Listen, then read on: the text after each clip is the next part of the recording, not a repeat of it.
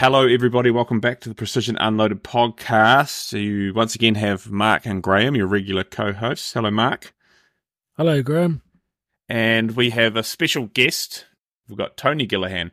Um, so that's Stuart, who was on a couple of episodes ago, his um, older brother, even though he looks younger. Um, g'day, Tony.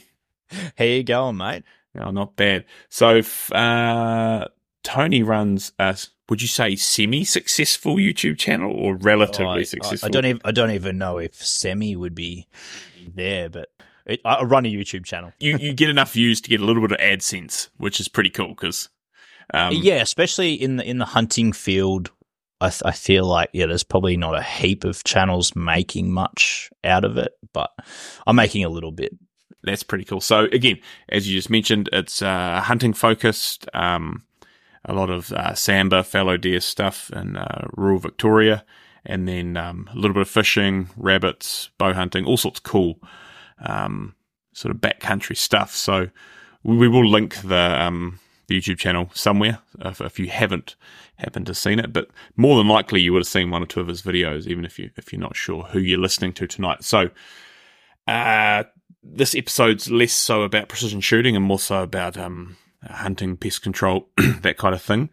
Um, so yeah, we've, we're just going to work through a bunch of questions and talk about a bunch of stuff tonight about um, obviously sambar. Uh, we don't get too many of these where we are, so it'd be interesting to talk about them. We're going to talk about hog deer, which um, a lot of Kiwis won't even know what hog deer are, and then um, hunting dogs, foxes, and then about your time recently in New Zealand when we first met you. So um, we might as well kick straight into it. Uh, how did you get into making YouTube videos about um, uh, hunting and fishing? Basically, so I, I grew up hunting, like, or and pest controlling mainly, like alongside my brother Stu with with the old man and that. And as it progressed, got into deer shooting and putting meat on the table. And as I was sort of doing that, YouTube was just starting to become a thing. Like it was starting to become popular. I can't remember what year that would have was. It might have been like 2012, 2010, somewhere around there. And basically just I was trying to find like hunting content on there and there wasn't a heap and especially sambar deer. There was basically nothing. So I kind of at the time I had a lot of really good property access with good sambar numbers and you know was seeing and shooting quite a few of them and thought maybe I should start contributing to YouTube and just you know putting some stuff out there and and it just sort of went from there and I haven't stopped since. So basically, yeah, I think I've been doing it for over ten years now. Nearly a, nearly a video 10. a week.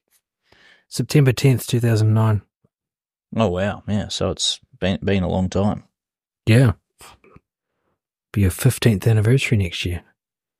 Yeah, and like when I started, it was not consistent uploads, and it was back then. It was all about the the silly rock music and everything, you know, dubbed over or your your hunting footage. It was more about the action opposed to the story. So it was just like Ah, yep. bit bit of rock music and a couple little clips of you walking around through the bush and then deer dying, basically.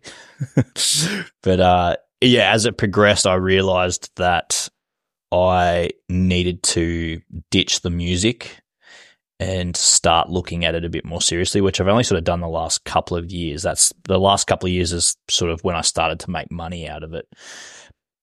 So and that was just through yeah and try not to use like copyrighted music and stuff like that and just you know making sure all the content was my own not like if that makes sense not using anyone else's music or sounds and stuff like that So when you're coming up with ideas for videos, do you think, uh, oh, I've got to come up with some idea or, or how am I going to do this? Or do you just go, well, I know there's some sambar in this area. I'm going to go look for a stag and you just sort of let it happen naturally? Or do you plan out videos you want to try to get done?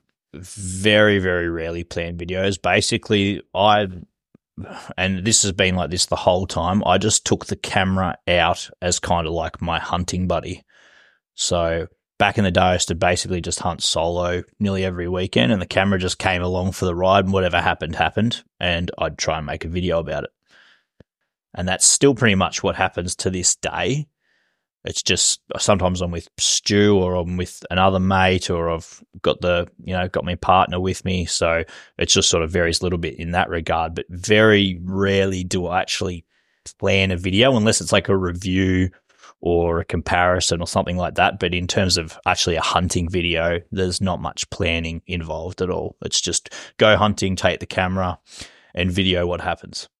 Just let it unfold and hopefully get a bit of a story out of it. Eh? So Yeah, good. exactly. It's not And all it- fake. yeah, it keeps it genuine and like even um I try like I try and keep everything real authentic in terms of if I'm stalking in on a deer and telling the camera I'm stalking in on a deer, I'm actually stalking in on a deer. I'm not just videoing that after the fact. Like you know how some some videos they have like the you know the, the up close drawing the bow before the shot when you know full well the camera wasn't actually on him drawing the bow just before he shot it because it was on the animal sort of Yeah. thing. Like I try to keep the the angles and everything authentic. Yeah, that's cool. What what would what would advice if you give some advice to like an aspiring hunting style YouTube channel? What would that be? Sort of like you say, be authentic or less B roll or what?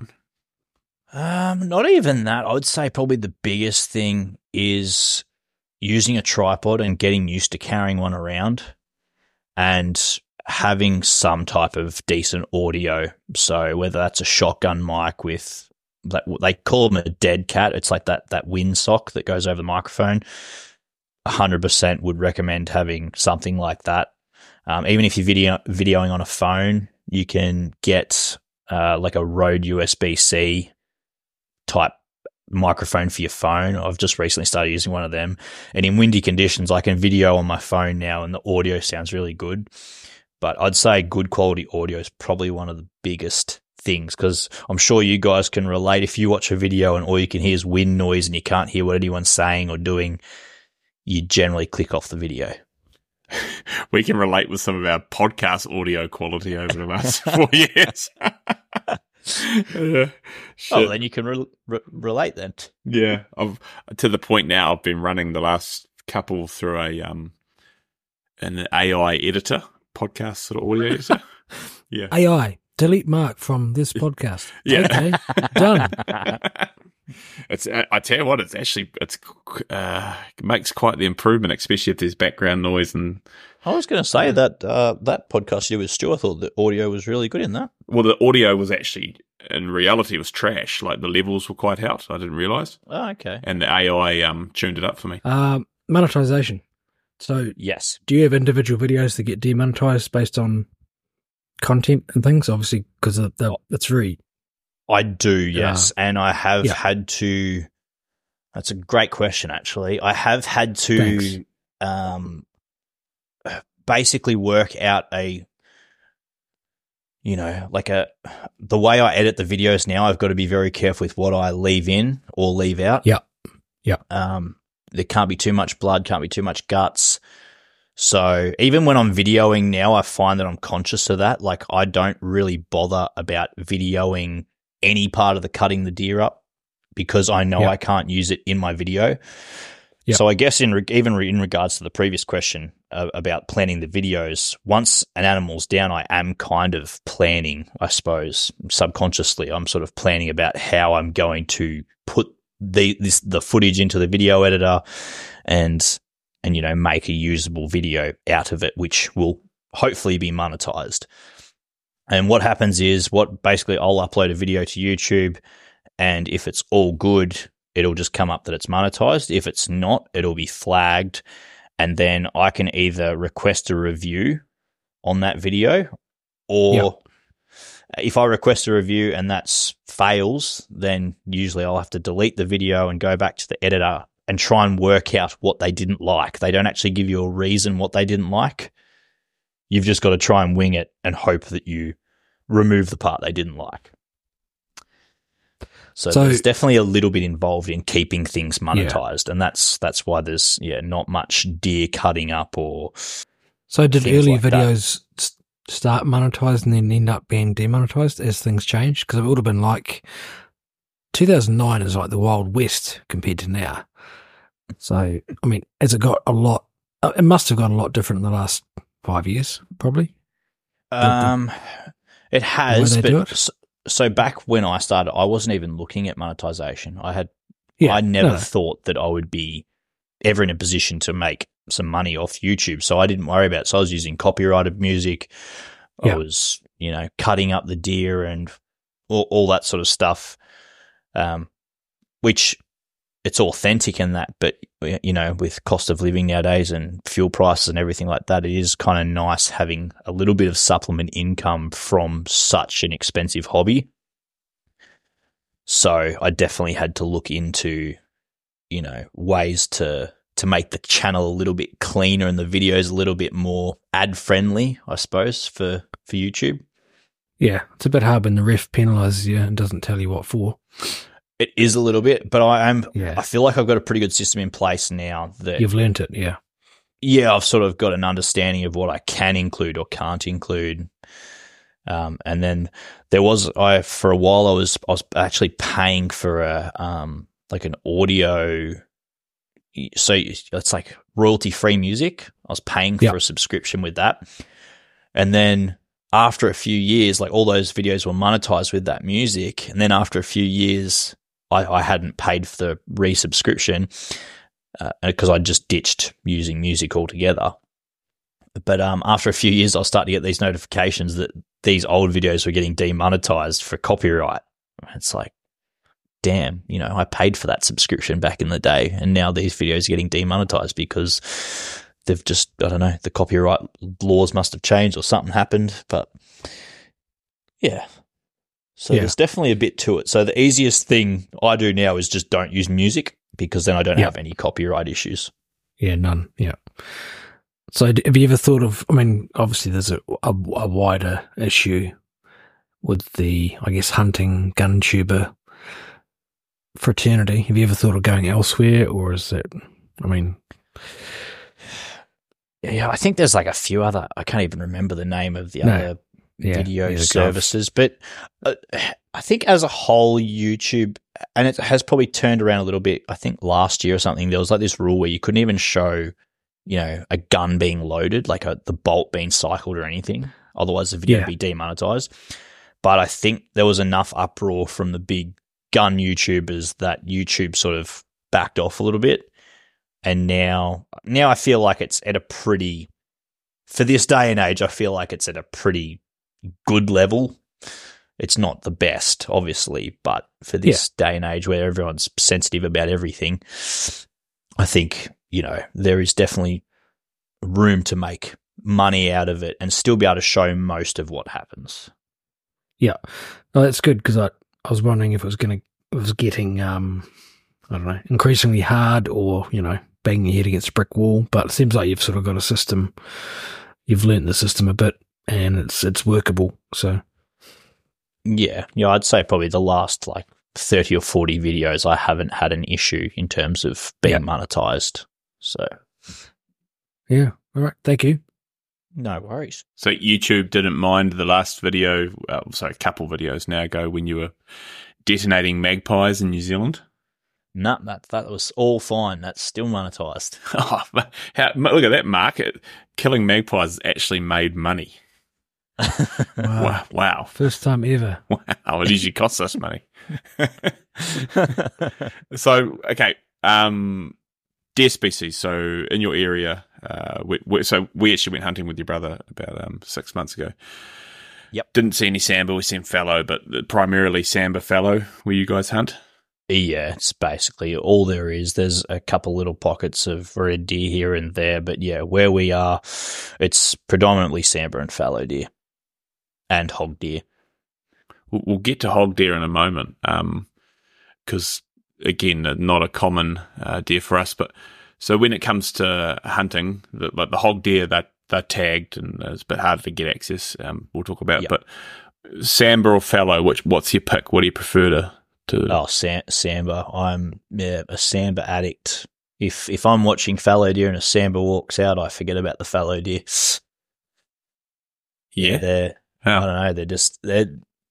Uh, I think just because uh, you know a lot of the deer species like your fallow and your your reds and all that come rut time, they're. I'm not going to say easy to hunt, but they're easier to hunt.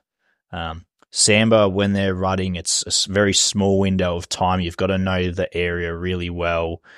They still don't, they don't, they're not vocal at all. They don't make, you know, they're not roaring or they're not croaking. And they're just, I don't know, they're just this big, ugly beast that's just elusive.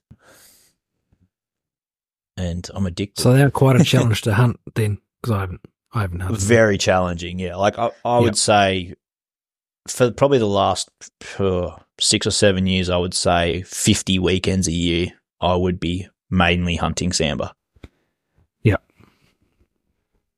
And that's all just local within a couple of hours of where you live. Yeah, pretty much. Uh, yeah, sort of two hours is about what pulls it up. I usually don't travel much further than that for Yeah. sambar, just because there's no need. Like there's so many around here. Um, but yeah, getting getting a big stag on the deck can be, a, you know, very time consuming, and and a lot of it is being in the right place at the right time, which makes them a very frustrating species for people that you know are trying to organize a short you know, like a short period of time to hunt them. Like if someone's coming down for a weekend from somewhere, it doesn't give them a whole lot of uh, a chance for success, I should say. Yeah. Well, Which I kind of like that about them because not not everyone, you know, not everyone gets a big mature stag. well, when me and Mark come to visit next, we expect a mature stag. uh, yeah, we'll have to be we'll have to be creative on what time of year you come and and what property I take you to. yeah, we um, This is the, this is the classic. Someone who goes shooting fifty weekends a year for sambar sees heaps. Oh, there's plenty around. And we turn up for two, da- I know, two there- days and there's- see nothing. There's plenty around, but seeing big stags, like like I said, I've hunted. Yeah, I don't even know if I've missed a weekend of hunting this year. If I have, it would only be like one or two weekends, and I've shot. I think I've shot three stags, and that's it. I don't like our chances, Mark. That ratio is not looking good. No, and plus, plus we don't really put the work in either, do we? Yeah, We're well, mo- well, uh, we're not exactly climb to the top of the mountain type hunters. Ugh, they don't really have mountains there. There's got medium hills. We'll be fine, but yeah, that's right. Rolling hills. yeah, and which we'll drive up in a Land Cruiser, no doubt. Oh yeah, definitely. We'll just light a fire and flush them out. oh, that's a good fuck.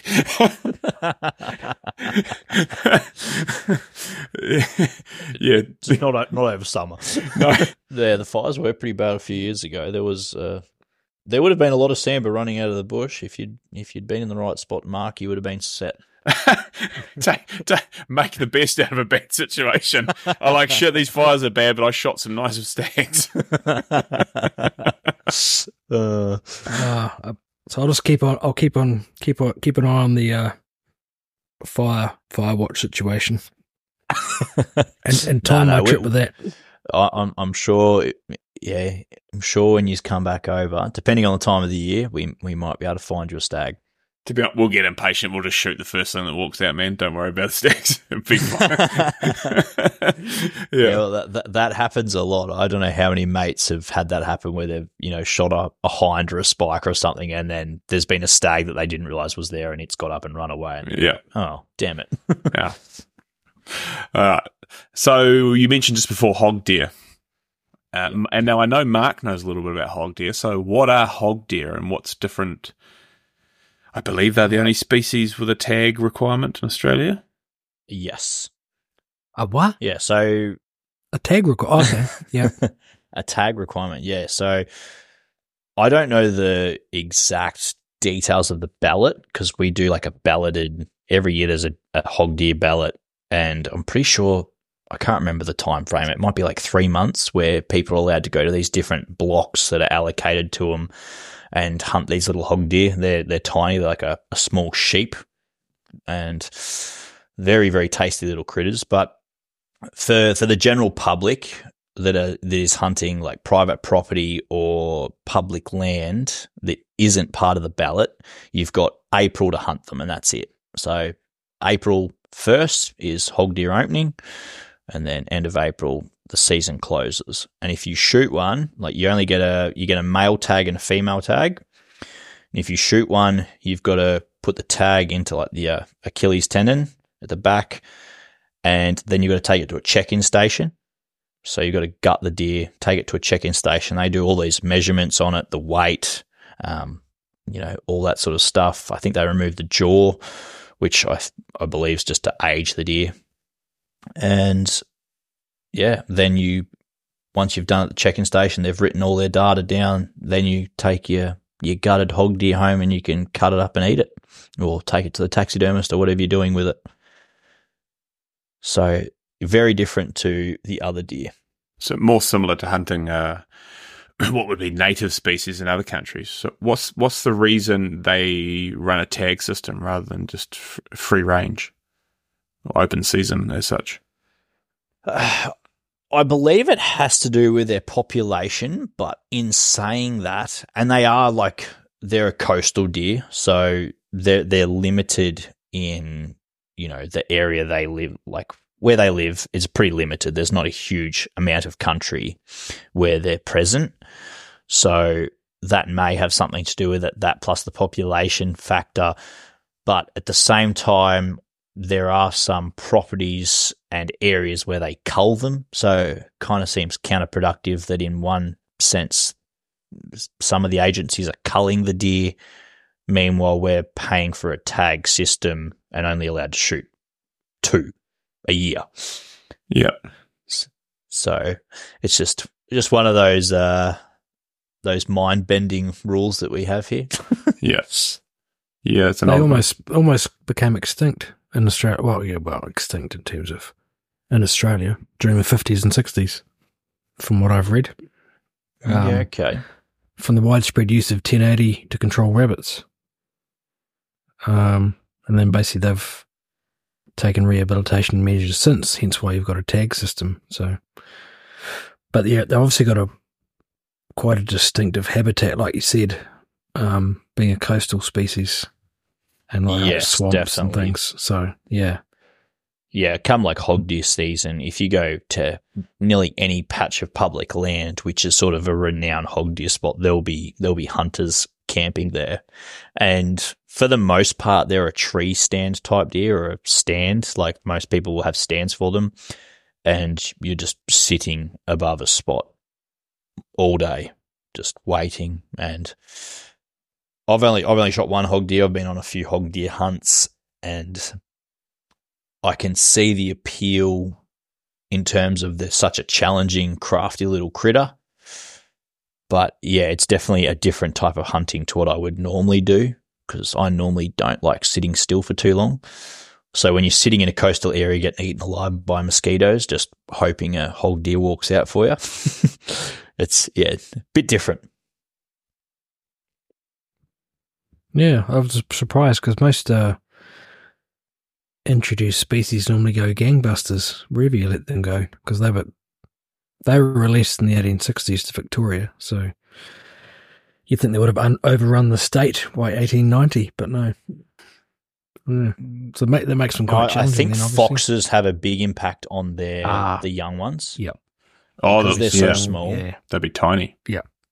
Yeah, so that the, I'd say the foxes yep. are probably a, a big factor there. And I mean, our coastal areas are usually full of foxes as well. So, okay, let's talk about foxes and, and wild dogs. So, foxes, again, another introduced species from, are they English? Something? Yeah. Uh, again, something that, uh, just like New Zealand, um, uh, introduced and got out of hand, um, and they decimate your native lizard and whatever species, I guess. So, Yeah, small marsupials and stuff like that. Yeah, basically any young native, whether it be wallaby or kangaroos or yeah, Yep. bilbies, all those little critters. oh, yeah, bilbies. I know what those are. Um, Um, the bird, bird life. Yeah, they're they're uh, probably foxes and feral cats are responsible for probably I would say ninety percent of the extinctions of native animals in Australia. yeah. That's just a number I'm pulling from the top of my head, but Yeah. I know that foxes and cats are definitely like a leading cause of extinctions for small animals. So when we went out thermal hunting with your brother, one of the things was to look for foxes. We s- didn't see anything while we were um, behind the rifle, but when Mark and I um, jumped in the truck to leave, one ran in front of us. Um, it was that it was much smaller than I anticipated. It fast, God, it moved fast, but it was it was not a big animal. Um, Yeah, they're, they're not very big. They're just, they're, like you said, they're quick.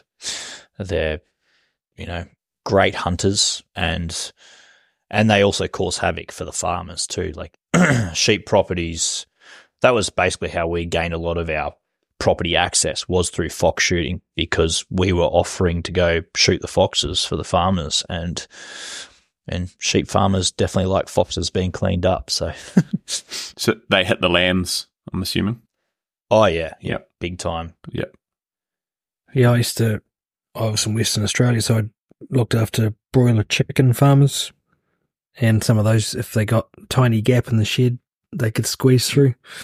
They got into Yep. a chicken shed with, uh, you know, thirty thousand chickens running around. They'd uh, Oh, they'd probably try and kill the whole lot of them. yeah, yeah, they just just keep killing. Yeah, Yeah, um, yep, so hundred they percent.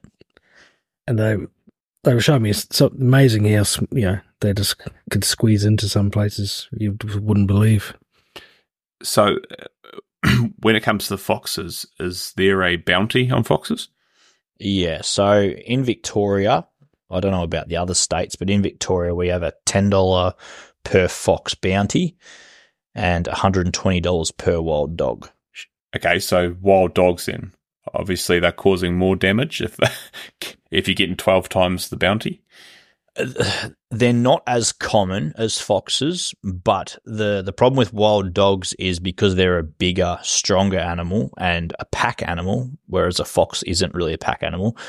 Uh, you you've but you know sometimes you've potentially got packs up to twelve wild dogs, and they'll kill mobs of sheep. So instead of just lambs, like foxes will never kill a sheep unless the sheep's already got something wrong with it and it's cast or whatever. Uh, you won't- pretty you won't find it. Uh, That's half Which of is- Mark's sheep. I was going to say, i- if it's a I'm just merino, then foxes down. are killing I'm just sheep. gonna lie down here, kill me. I- yeah, I can't stand back up. I'm a merino. but but yeah, so wild dogs will often hunt in packs, and they are killing full-grown sheep, and they will kill calves. So they won't kill cattle, but they will kill you know freshly born calves. So huge detriment to farmers, hence the bounty. And they're and they're like a cunning animal. The the baiting of them doesn't work as well. Like we have full time wild dog trappers in Victoria. So their sole job is driving around setting wild dog traps and they'll usually use either their own like they'll buy dog urine to mark the traps with, or they'll have their own working dogs to, you know, to basically leave a scent and then they'll set a trap there and hopefully catch the wild dogs. And and you were saying a hundred That's bucks a full, head, Full time job. 120 hundred bucks a yeah. head, hundred and twenty bounty. God, Alex was like, Mark, where are the dogs gone? I know, don't know, but, but I've got four hundred eighty bucks in my wallet. It's 480 Australian dollars too. Australian dollars too.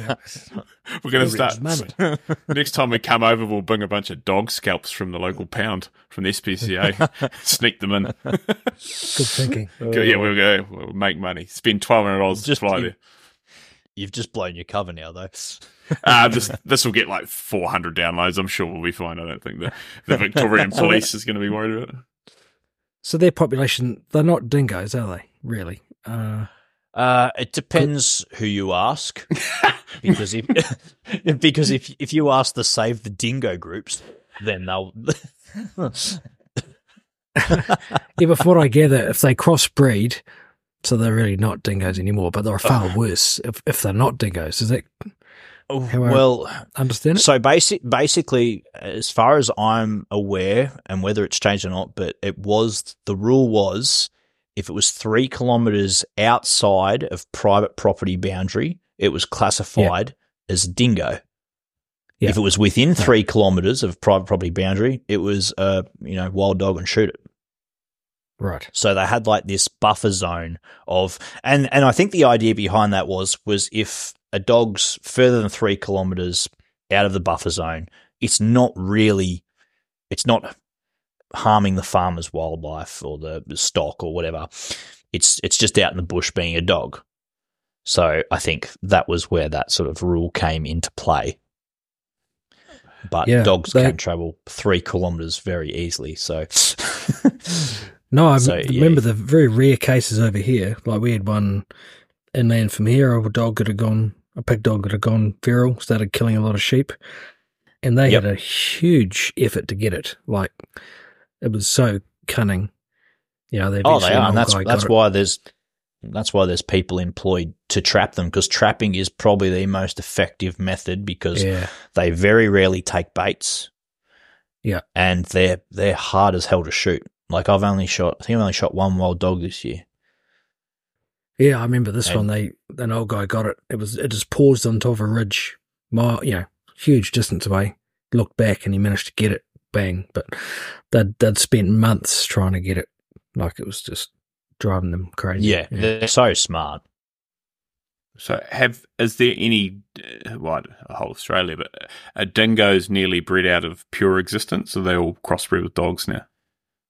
It's the same thing. It depends who you ask and who's done the the DNA testing. Okay. Because Oh ah, yeah. some people will say that there's not many purebred dingoes left, and then others will say that most of the wild dogs we are shooting are mostly purebred dingo.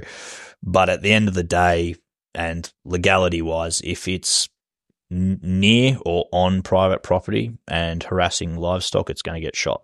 Yeah. Cool as. Yeah. Yeah. So often, are you actually purposely hunting them, or is it just like a buy? Like you've I have before. Uh, the one I shot this year was I, I was actually out. I was land based shark fishing at the time, and I got a phone call from one of the farms that I shoot on. as and- you do. Yep. yeah, and he he uh, asked what I was up to, and I said I'm shark fishing, and um, he said, "Well, I've got this." he's like, "I've got this wild dog. I've had a couple of sheep bitten. They haven't been killed, but I've had a couple of sheep bitten." Um, and he sort of roughly described where that had happened on his farm, and Stu and I went up there that afternoon, and we took all the thermal gear, and we were prepared to do like an all night stakeout, and um. I was just sitting there in me Crocs at the car, glassing over the sheep, and just noticed a couple of sheep running around. It was like we'd only been there for like an hour or two, and uh, noticed a couple of sheep just looking at something, and then next minute the sheep are running, and yeah, there was this dog chasing around. So we raced over, and yeah, I shot this dog. So that was one of those cases where I was purposely actually targeting a dog and went out and got Yeah. it. But yeah, that doesn't happen often, just because most of the farms where I hunt, all the boundaries are sort of managed by the dog trappers. So the dogs are getting caught before they're coming into the properties. And a lot of the Yeah. properties I hunt on as well have good electric fence boundaries, which is one of the biggest things to preventing wild dog attacks is having a good working electric Yeah. fence. Huh. So So if you if you The- like the, the- one you saw, uh, yeah, you described. I mean, would you go to a certain distance before, you, uh, or yeah, do you try and keep? Because obviously they're they're not stupid. Obviously that one was, but um, you know, do you just stick to a certain range when you have a crack? well, at it's, them it's or one of those catch 22s of trying to be close enough that you're almost certain of a hit, but Yeah. not being too close that you're going to spook it. So Yeah. I, I think that one I shot was, I think, 250 meters, something like that. Yep. Cool. It's, it's not really a problem we have here, like massed wild dogs. Yeah, it's definitely not No, as big of a problem. not but yet. All, all Not the, yet. if our if our Oh, I'm saying, well, I'm saying for like our local area is it's not as big as a problem as it used to be because of all the efforts gone into managing them. So, Yeah. so prior to all the dog trappers and that at the moment, a lot of people around where we hunted had sheep. They were sheep farmers, but wild dogs caused, I'd say, probably ninety percent of them to go out of sheep farming because they were losing yeah, that, sometimes hundreds of sheep a year. And at that time, sheep were making good money. So, uh, and lambs and stuff. Like, I think one night, mum and dad had 21 lambs killed by a pack of dogs. So, yeah, that would that's, that starts to, yeah, it starts to get expensive really quickly. So, a lot of farmers Yeah. just said, stuff the sheep, will will only farm cattle. And that was purely based on the the wild dogs being out of control. But like I said, now with with the control measures they've got in place, it's not as big of an issue. But they're still definitely out there. There's still you know quite a few getting shot by by farmers or by hunters on their farms. So it's just one of those I things know, that so you've got to other- keep on top of. yeah. It's the same in other parts. Like once again, WA where I was, they had um areas that had basically gone out of sheep because of they basically couldn't control the dog population, you know, or you know, Yeah. lost control of it. And the large predator fence, you know, some areas had them built, others didn't, sort of thing. So, um, yeah, it's certainly Yeah, not and it's like I anything. If if the fences aren't being taken care of, then the dogs will end up getting in. So it's yeah, it's Yeah. just a constant battle. I mean, they, they didn't introduce a breed, some breeds, a breed of sheep or some that were quite used to and defensive oriented and flock habit that they would, um, could actually essentially by their behavior fend off the dogs to a degree. So, yeah, well, Yeah. they were an African breed. I can't remember what they were, but, but I mean, down your way, Bill Merinos, I'm assuming, pretty much. Yeah, merinos and crossbreds. Yeah. Sheep chat. You know. Sheep chat on the Oh, yeah, I podcast. just, just thinking. Mark's in his element. Talk about sheep. We've put up sheep like 30 times tonight. No, I'm thinking of int- introducing wild dogs to solve my sheep problem. oh shit! All right, so okay, back on uh, more more relevant topics than Mark's um, Yes. farming. Um, what what's what's your go to caliber for for hunting? Um, more so if there's no rules on minimum caliber, because we'll, we'll touch on minimum caliber at the moment. But what, what do you like to use, or what would you like to use? Uh, over the years, I have tried quite a few different calibers, uh, but at the moment, I've got two deer rifles, and one's in seven mil Rem mag, and the other's in 300 PRC, and I absolutely love them both. Magnum guy, eh? That's cool. Yeah, Factory ammo, I'm assuming. Yeah. I used to hand load, but probably for the last two, or four or five years, I've just run factories purely because most of my ranges, like shooting ranges, is under 800 meters, and the the factory ammo I found, at least for me, you know, when you kept it under that sort of range, it was the the limiting factor was more so me, the shooter, opposed to the ammo. So I just out of out of a time saving and efficiency standpoint, I just preferred to run factories. That's fair. So you pick if you had to pick between 300 and the seven mil? What would you pick? Oh, probably the 300 just because for sambar deer, like they're a pretty big deer. Like, you know, you shoot a mature Yeah. stay, it's like that 250 to 300 kilos and they're tough too. Uh, I, yeah, having that bit of extra punching power, I don't think hurts. How how good would a suppressor be on the end of your 300? It would be lovely. It'd be a lot better than the muzzle brake on this. uh, anyway, unfortunately, tell, wrong tell us country. about. Yeah. Sorry. So what? What's the 300 rifle? What? What is it? Uh, it's And, a um, Christensen Arms Ridgeline, and I've Yep. put it in a KRG X-ray stock. Yep. Optic. Uh, NX8 two and a half to 20 Okay. by 50. Oh, yep. Good choice. It sounds like a pretty good Uh, setup. Yeah. It, yeah, it is a very nice setup. It's it's just a little they bit quite- they- heavy. The barrel's not ultra heavy in those, is it? It's not. It's it's not like the barreled action's quite light, but the chassis Yeah. is a little bit heavy. But it, it makes it a lot nicer to shoot. It's one of those Yeah, trade offs. A- So the heavier the gun, the nicer it is to shoot, but it's just worse to carry. Actually, so you so you come to New Zealand a few weeks ago and you shot a Christensen's Arms here, I did. and but in two two three. Um, how did you find the Sig scope? I'm sure it is a great goat culling scope. They're for, they're for, you've got to be over sixty to use them. I'm pretty sure, but no, to be to be yeah. fair, uh, to be fair for Luddites. its its uh, intended purpose, I'm I have no doubts it works very well, and I saw it in action on the goats, and it worked very well. but ju- just it was uh, just for me personally. Um, probably because I've gotten so used to like a small floating centered dot reticle, and that's probably more my bad than than uh, any anything else is not being v- versatile enough to to handle a different type of reticle. You're so you're so p- uh, professional in case of a um, uh, future Oh, SIG that's real. sponsorship. He's had he's had time to reflect on it, Graeme, and he, he realizes that it's not the scope's fault. Well, Um, I, That's right. I would say I'm not sure how you, Mark, use it for such like hit so many 22 targets with all the dots. You do quite well with it. So Thank you, thank you. no, it's good. It's good. I was having one of the one of the sharers the other day said to me, "Oh, I got one of those. So I'm going to throw it away. It's useless." so I said, "Why?" Because the battery's flat. I said, "Why don't you change the battery?" Oh, I can't be bothered. Right.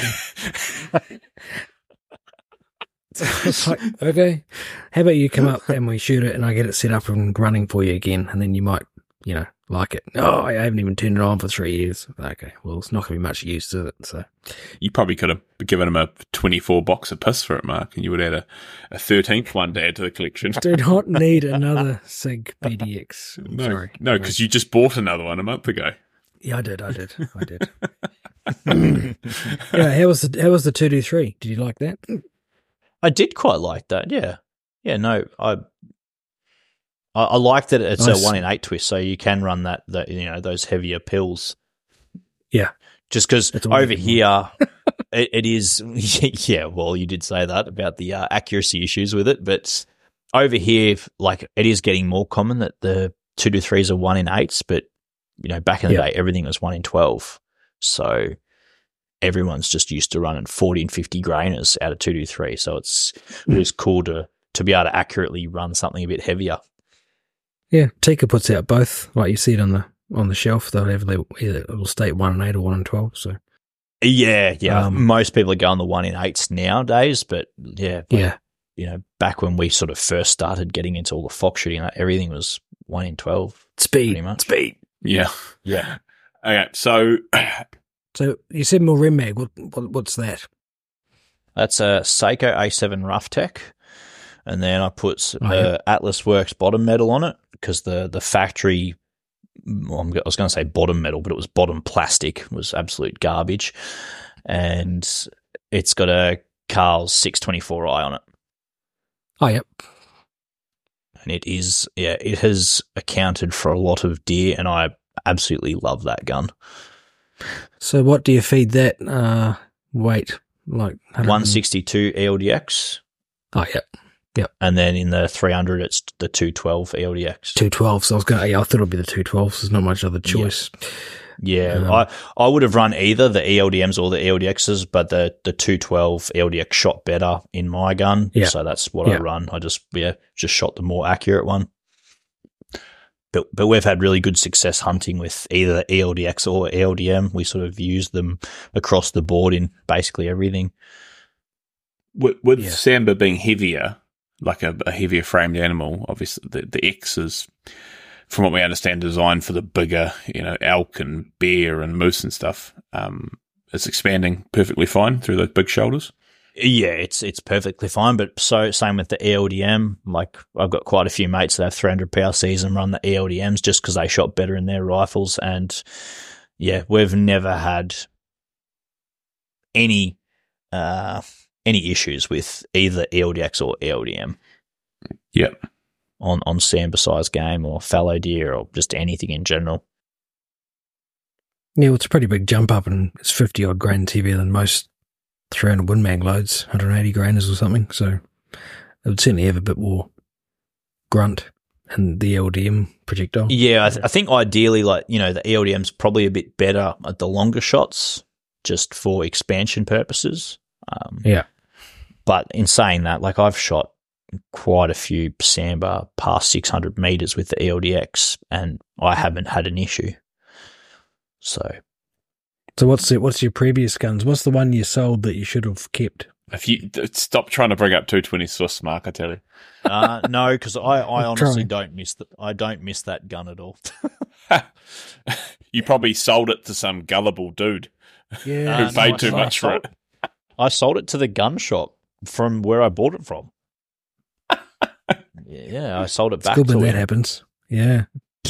Uh, but, uh, I mean, it was a, it was a great gun. It's a Ruger M77 220 Swift, but and it was a great way to get into the long range game. Like we started sort of shooting rabbits and, and foxes out of.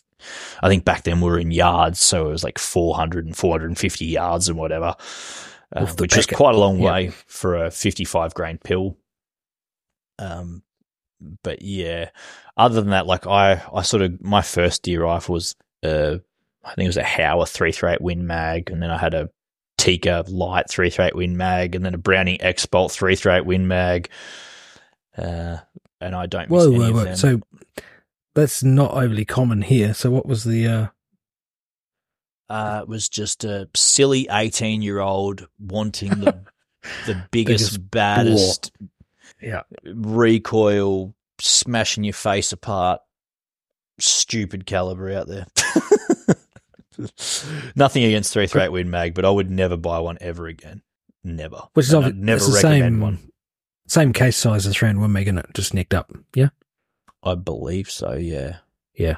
Graeme will confirm that. I, He knows everything about these. I, uh, and if I don't, I'll just say I do. I I think Yeah, it just is. say it. I think it is, in fact, a uh, 300 Win Mag case with a 338 diameter. projectile. Yeah, because like, like back then, nothing nothing had a muzzle brake, so it was just yeah, I was just getting beaten up, and at the time I was hand loading. I'm trying to accurately shoot an unbraked three three eight Win Mag prone, trying to find the accurate hand loads for the Grouping. stupid thing, and Yeah. Yeah, it just absolutely dumb. Like looking back now, I just think how dumb was I? But and uh, and I was running the the Barnes TTSXs, the two twenty fives, and I think Barnes are a great pill sub hundred, maybe two hundred meters max, but past that they just pinhole. And yeah, I had a few instances of where I I had issues with their projectiles and same thing. Knowing what I know now, I wouldn't wouldn't do that again. But it's all just learning experience, I suppose. Uh, So- so I can't sell you. I can't sell you my three seven five Ruger then. Well, funnily Absolutely enough, fu- funny enough, it's not based on the 300 Win Mag. It's based on the 375 H and H. Ah, Ah. So there you go. And who knows what else would be wrong about this podcast? But um, Everything. there's no ho- there's no hog deer in Australia. Um, they don't even exist. the, no, made it the up. AI, the AI will fix it, Graeme. Don't worry. yeah, the AI like the podcast. Yeah. All right. So so you guys have uh, for sambar anyway a minimum uh, caliber requirement for hunting in Victoria and Victoria. fallow deer.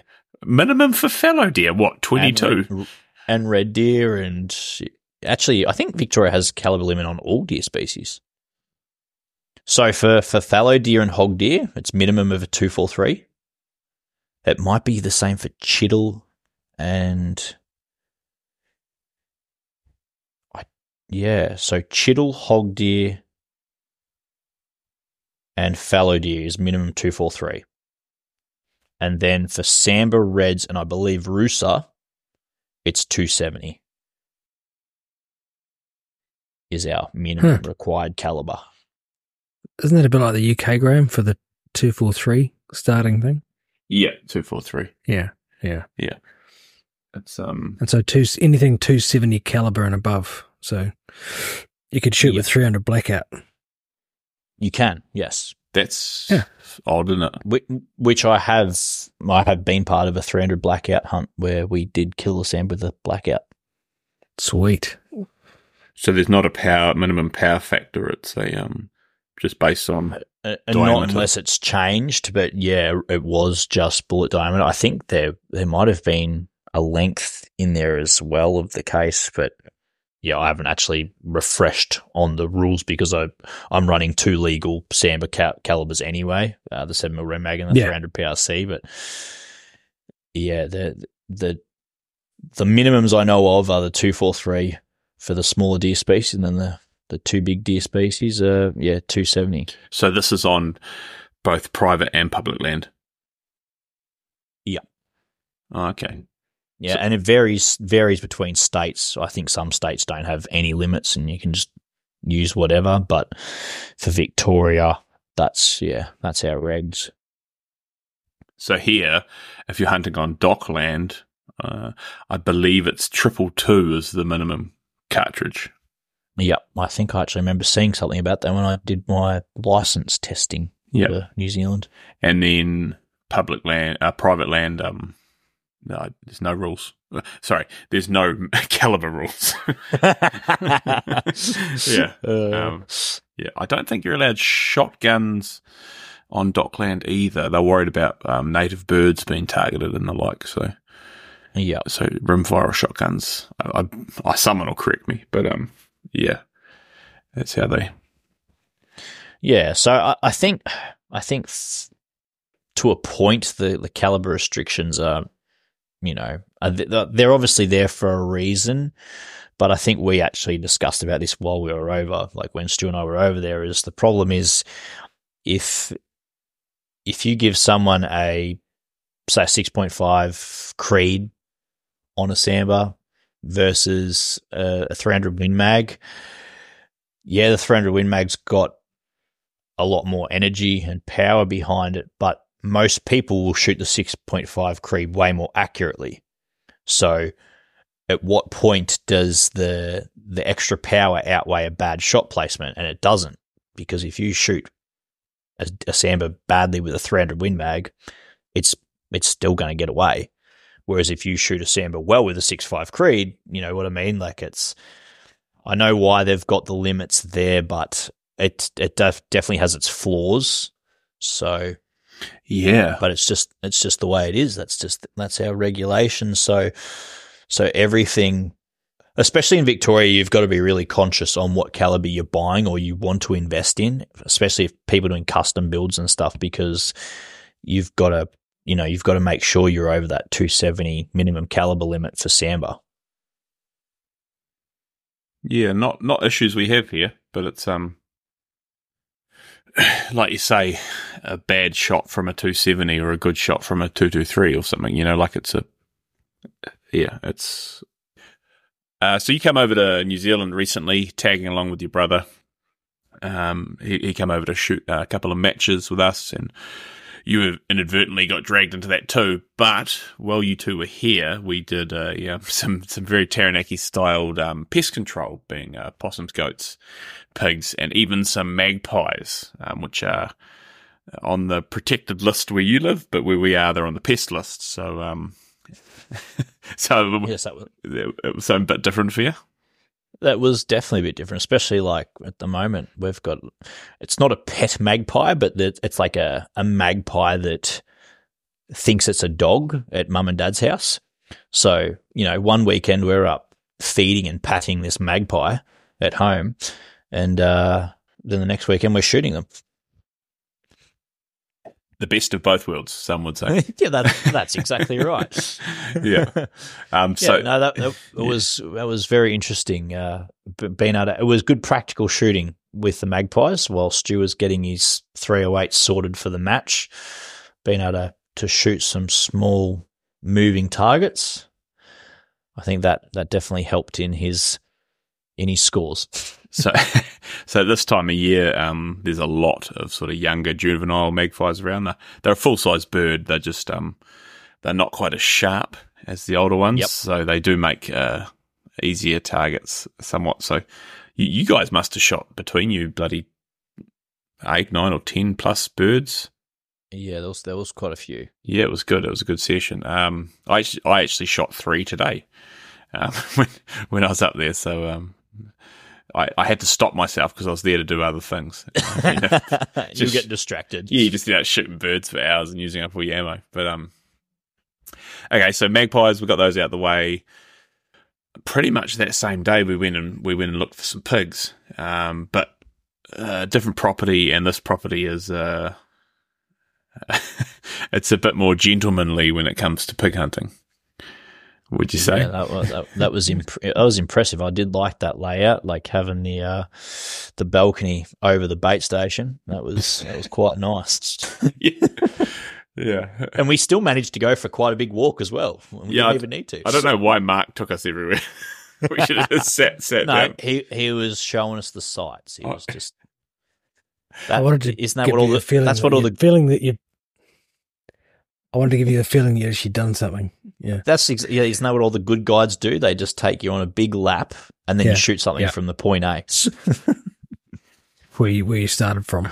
The- the- exactly. It's Yeah. pretty much next to the car. you got it. You got there's, there's one there. There's one there. So don't worry, it'll come back. And we just came, wandered off and came back a couple of hours later, and they were back. So yeah. Yep. Yeah. The only time I've seen Mark do that much walking is when we got the side by side stuck at the back of his farm once. Only time I've seen him walk that much. it wasn't good. It was not good, but anyway. That's another story. yeah, it might even be on an old podcast. Um, Yeah, there's only the redeeming feature was I got to cover you in mud. So that was all right. yes, yes, that is uh, that did happen. Um, so your brother shot. Uh, it turns out I don't know if I told you the weight. Uh, gutted on the hook it was ninety nine pounds. So Mark's Okay, well, guess of one twenty was way off. Was way off. So I, said, I don't think I said that. So now now I'm Close enough. subtracting twenty pounds from every pig weight he gives me. Uh, my estimation No, is terrible. but- Like oh, I thought that estimation would have been with guts in. No, we don't do that here.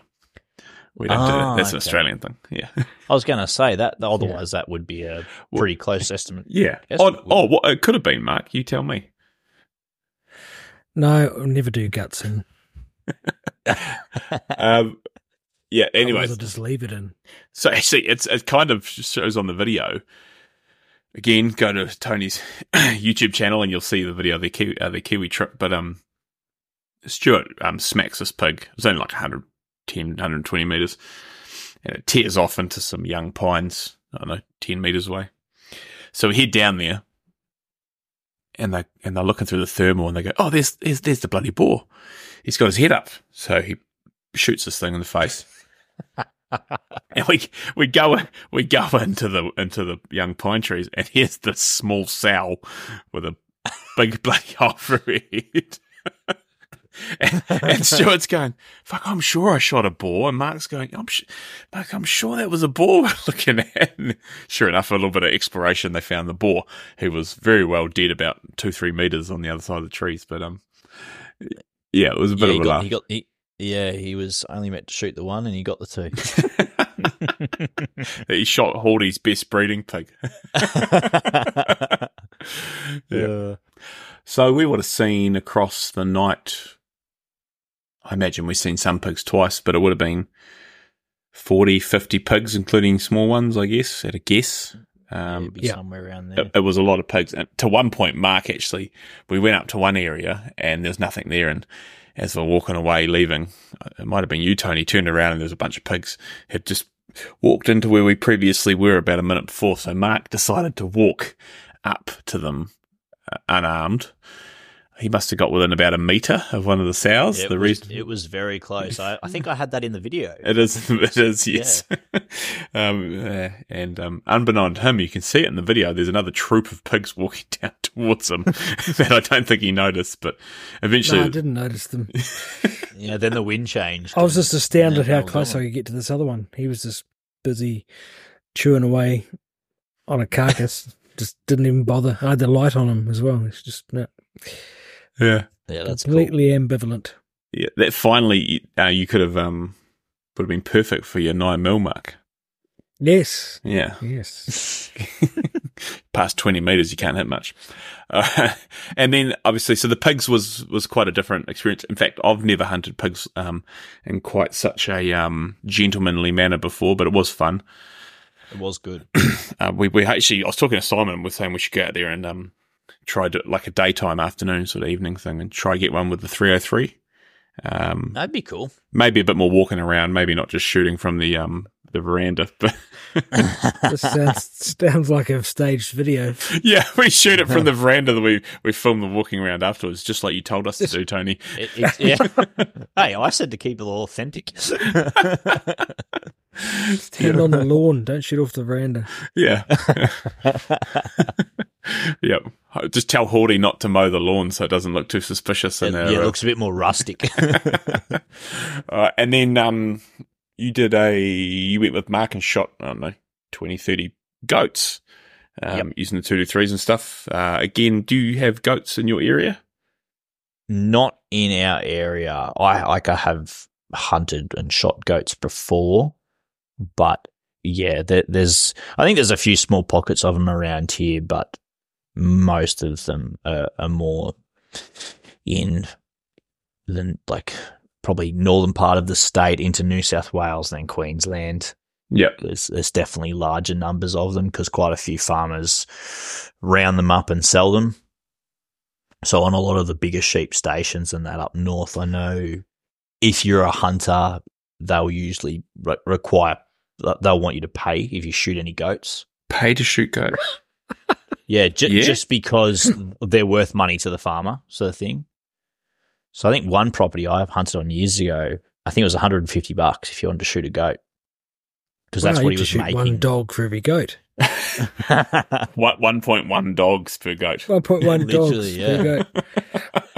yeah, because at the time he was making 150 bucks a goat through, um, you know, through the mustering of them and selling them, sort of thing. So, but we we uh we didn't shoot any of that troop because there was n- none big enough that were worth 150 dollars to us. Wow, Mark, you've shot um, about twenty million dollars worth of goats in the last ten years. Yeah, if it was in the right place in the right country. Yeah. yeah. yeah, shit. Okay, well that's that's different, but again, different different country, like you say. Um, I'll start a live export ship and send them over there. I did, I, did- I did notice on your video someone commented about how much of the goat meat did you eat or something. Oh yeah, and I and I said, uh, what what was my reply? Something about like, oh, nature took care of it or something. Yeah.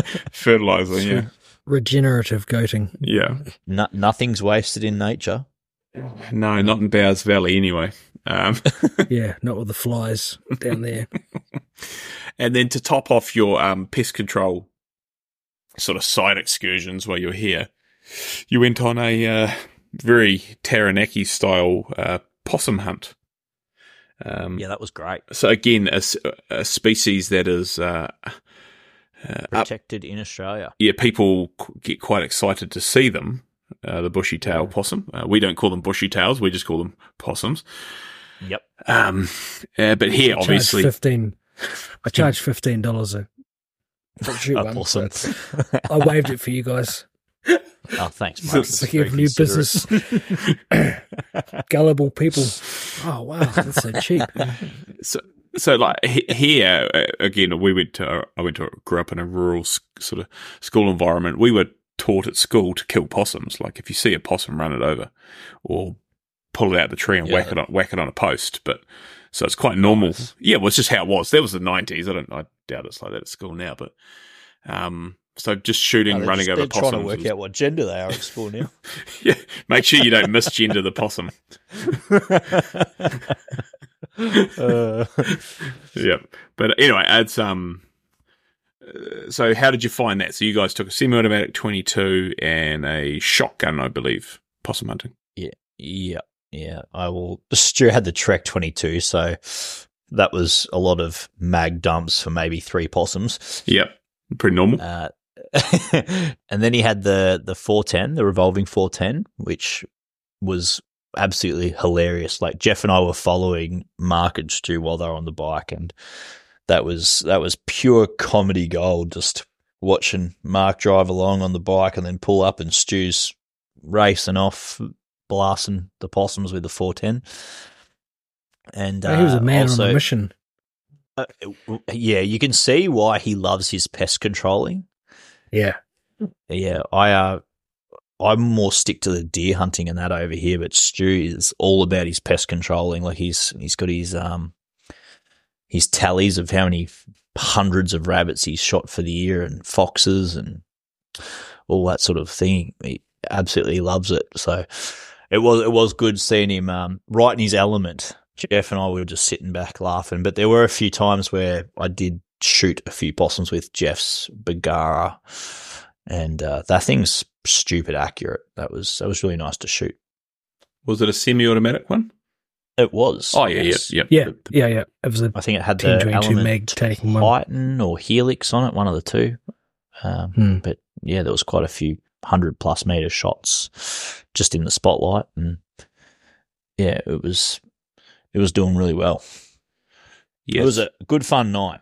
I, I I've shot mm, tens of thousands of possums since I was a kid, but I still love possum shooting to this day. It's um more than shooting goats. It's way better than shooting goats.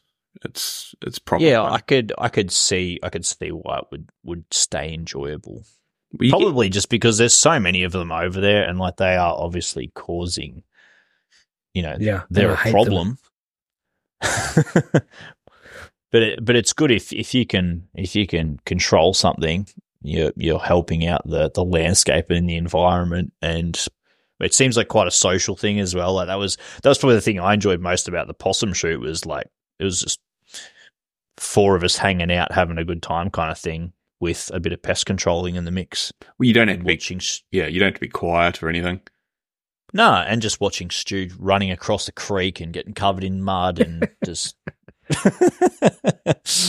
just just having a ball and yeah, we just got to sit back in in the comfort of the car and Mark was on the quad bike just watching watching Stu race around after him. Yeah, it's certainly. Um, I've been trying to get one at the neighbours lately. He's got one that's eating his fruit, but it's uh, it's become too clever. So as soon as it sees you coming, it'll be at the top of the tree, and it basically runs down and sprints off. So uh, that I tried. that might be a thermal job. Well, I did. I took the thermal. I was trying to get it, shoot it from further away, but Yep. it did the same thing again. I thought, oh, there it is, right at the top of the tree, and nah, hightailed it down and off, and I couldn't find it. Just went around and around trying to find the little bugger. But, Yeah, I've but I've had most of the time they're pretty. Sorry. I've had some get in. They get into the chook food. Yeah. uh, with the you know the automatic chook feeders, and once they're fed up on the that fucking chicken feed, they get big and they get smart. and, and, and I don't have All thermal. that extra protein. Yeah, they do, man. And and and uh, you you, you get to walk outside complete dark, and I don't have any thermal gear, so I just have to sneak around through the paddocks and try not to hurt myself in the dark. And then you've got about a one second window to turn the light on and shoot them. Otherwise, they just and they don't stop running. Uh, they're just Ye- yep. Yeah, well, you just need Mark to put that XP50 back on the Springfield and just Six, Springfield six, onto 'em. six, six, five. The possum Wou- wouldn't be the first one. Uh, I, I, I have no doubts about that. yeah. No, it is good fun, and and like you say, sometimes we'll have a, a night where we shoot two hundred odd, so it's um, it's pretty good fun. Um, but yeah, so I think that's about the lot of pests you shot when you were here. yeah, I believe it was. Yeah, It was it was it was a really good trip. Thank you very much for for putting up with us. no, it was good fun. It was uh, it was worth it. Um, so if you come back to New Zealand, and and I know you've um, you've talked about it with me in the past, um, what would your ideal sort of hunt be? Obviously, just coming to Taranaki to shoot goats isn't really the most um, financially viable trip. Um, especially when Mark's going to start charging you $150 per goat. but, but, but, That's going to get expensive real quick. just shoot two. No, I'm done. See you, Mark. um, but what you know, uh, tahr, chamois, red, sika? What what would your Uh, ideal? Well, I've actually I've got next year's trip all booked in, and I'm going to be over there for a month, chasing mainly tahr, Mhm. but potential of chamois and maybe red in there as well. So that's that's probably like the the ideal dream hunt is is what I've got booked for next year. Uh, I I have chased tahr before, but uh, the bull I got I think it was like 10 and a half or 11 inches or something like that. So I'll be hoping to upgrade on him and, and yeah, basically just going to be spending a month in the mountains, which I cannot wait. That sounds pretty good. It's far too much hard work for me to fly in there for a month. yeah. No, awesome. Yeah. I see. it- I see you got a bit of um bow hunting material that you've done. Um, is that growing in popularity, or is it still a? it, it is, but probably not so much down here. Uh, there's No. Just because I think a few people around, like there are a few diehard bow hunters, and there are actually, you know, there's quite a few quiet achievers that shoot a lot of sand with the bow and a lot of fallow deer with the bow. But for the most part, I'd say Victoria's pretty low in terms of bow hunters compared to say New South Wales, just because New Yeah. South Wales has got more like your your fallow deer, your red deer, your goats, and your pigs more probably bow friendly species versus Victoria with sambar. Like, um, yeah, my partner and I got back from you know our last trip on the weekend, and as far as I'm aware, she's the first female to ever arrow a sambar stag, and she did that on the weekend. So when you Wow. like so, when you're sort of putting that into perspective, it just sort of shows that, and even even in terms of male archers, there's. It wouldn't surprise me if there was like less than hundred or two hundred people that have arrowed a Sam stag ever in Australia. Yep. Yep. So it's just a very you know difficult thing to do and logistically difficult for a lot of people as well because they either won't have the access or they don't have the time to commit to it like someone like myself. So yeah, I think the bow hunting is definitely not quite as popular here just purely based on the species we have versus yeah, places with more pigs and goats and you know, the the vocal deer species on the rut because you, you can call them in. Like a lot of people call in the fallow bucks and that and shoot them with the bow, and same with the red deer. So, Yeah. but No, it's good. Yeah. It's interesting to see. I mean, I've never seen anyone with a bow in my place, so um, I, I did it once when you weren't there. I shot a goat, ah, well, A- there you and then you called me a spear chucker afterwards.